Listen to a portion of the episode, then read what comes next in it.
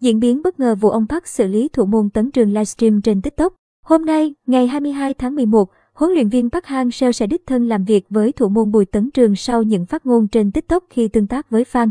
Ngày hôm qua, ngày 21 tháng 11, huấn luyện viên Park Hang-seo đã cho các trợ lý của tuyển Việt Nam làm việc với thủ môn Bùi Tấn Trường về vụ livestream trên TikTok gây ồn ào trong thời gian qua. Dù vậy, chuyện này chưa dừng lại và có diễn biến bất ngờ khác khi huấn luyện viên Park Hang-seo sẽ gặp riêng thủ môn Bùi Tấn Trường vào hôm nay, ngày 22 tháng 11. Trước đó, theo thông tin của Southstar thì ông Park từng nhắc nhở thủ môn Bùi Tấn Trường về chuyện livestream trên mạng xã hội sau vòng loại thứ hai World Cup 2020. 2.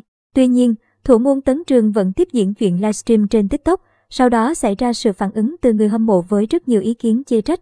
Hơn hết, thủ môn Bùi Tấn Trường đã thừa nhận có livestream trước trận Việt Nam và Saudi Arabia vì lý do bất khả kháng.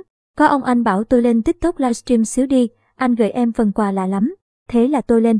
Sau trận Việt Nam thua Saudi Arabia 0-1, thủ môn Bùi Tấn Trường tiếp lộ anh livestream trên TikTok đến hơn 0 giờ sáng. Với lý do vừa xếp đồ vừa trò chuyện với mọi người. Chia sẻ với Southstar, lãnh đạo VFF, Liên đoàn bóng đá Việt Nam, cho biết sẽ kiểm tra để chấn chỉnh chuyện thủ môn Bùi Tấn Trường thường xuyên livestream trên TikTok. Mục đích là nhắc nhở và uống nắng kịp thời để hình ảnh tuyển Việt Nam không bị ảnh hưởng khi cầu thủ sử dụng mạng xã hội. Hiện tại, tuyển Việt Nam đang tập huấn ở Vũng Tàu. Thầy trò huấn luyện viên Park Hang-seo dự kiến chốt danh sách để sang Singapore dự AFF Cup 2020 vào ngày mùng 1 tháng 12.